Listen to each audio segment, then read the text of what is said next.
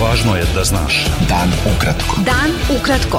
Važno je da znaš. Važno je da znaš. Podcast novinske agencije Beta. Slušate najvažnije vesti za 23. april. Sa vama Darko Čačić.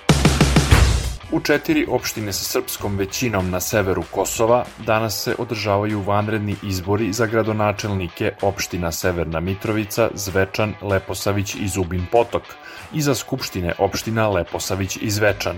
Izbore koje bojkotuje srpska lista, kosovske vlasti su raspisale nakon što su Srbi u novembru prošle godine napustili kosovske institucije. U sredinama u kojima Srbi čine većinu, glasanje je organizovano u kontejnerima razmeštenim pored glavnih saobraćajnica. Pored kontejnera dežuraju pripadnici kosovske policije. Centralna izborna komisija saopštila je da je na izbore do 15 časova izašlo 2,4 odsto birača. Premijerka Srbije Ana Brnabić izjavila je da se današnjim izborima na severu Kosova legalizuje i legitimiše poslednji evropski geto. Brnabić je ironično navela da su izbori slobodni i fair sa oružanim snagama i oklopnim vozilima. Predsednik Srbije Aleksandar Vučić rekao je da se danas održavaju izbori za okupacionog gaulajtera na severu Kosova radi uspostavljanja vlasti onih koji ne mogu da dobiju ni jedan od sto glasova. Danas se održavaju izbori za okupacionog gaulajtera na severu Kosova i Metohije.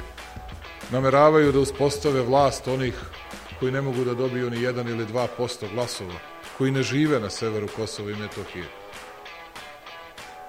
I za sve to tražili su i naše odobrenje, našu saglasnost. A ja sa ponosom moram da vam kažem da do ovog trenutka izašlo je svega nekoliko Srba. Nisam preterao. Svega nekoliko Srba u sve četiri opštine zajedno. Neće Srbi nikoga drugog ni da slušaju i ničijim tuđim interesima da služe. Hrvatski državni vrh i predstavnici naroda žrtava danas su posle više godina održali u Jasenovcu zajedničku komemoraciju za stradale u istoimenom ustaškom logoru iz drugog svetskog rata. Zvaničnici Srbije i Republike Srpske odali su poštu žrtvama u Donjoj Gradini. U Jasenovcu nije bilo političkih govora, već su čitani delovi iz svedočanstava preživelih logoraša. U Donjoj Gradini predsednik Republike Srpske Milorad Dodik izjavio je da je 20. vek bio vek srpskog stradanja, a da će ovaj biti vek srpskog ujedinjenja, ističući da Republika Srpska namerava da se osamostali i ujedini sa Srbijom.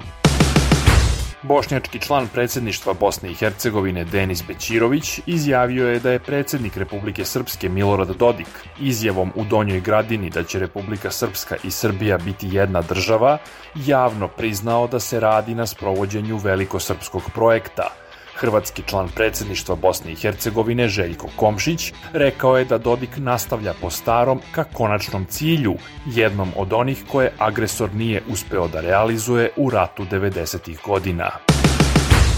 Nezavisno udruženje novinara Srbije zatražilo je da se nastavi sa istragom prekinutom pre 11 godina o mogućim naredbodavcima žrtvovanja radnika radiotelevizije Srbije u NATO bombardovanju.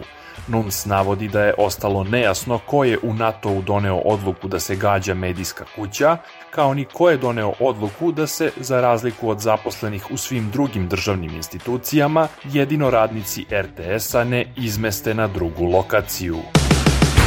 Predsednik stranke Slobode i pravde Dragan Đilas predstavio je program te partije Pravac Evropa, rekavši da približavanje Evropskoj uniji skraćuje vlast Srpske napredne stranke i Socijalističke partije Srbije i da zato vlast svakodnevno sprovodi anti-evropsku kampanju. Predsednik pokreta slobodnih građana Pavle Grbović rekao je da je pred Srbijom jasan i lak izbor, jer ljudi žele standard i ambijent kakav je u Evropskoj uniji. Beta. Dan ukratko. Budi u toku.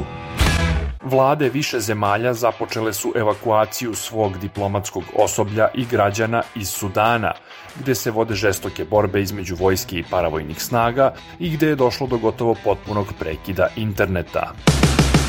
Šef ruske diplomatije Sergej Lavrov izjavio je da Moskva neće oprostiti i neće zaboraviti američkim vlastima što su odbile da izdaju vize ruskim novinarima koji je narednih dana trebalo da izveštavaju o njegovom boravku u Ujedinjenim nacijama.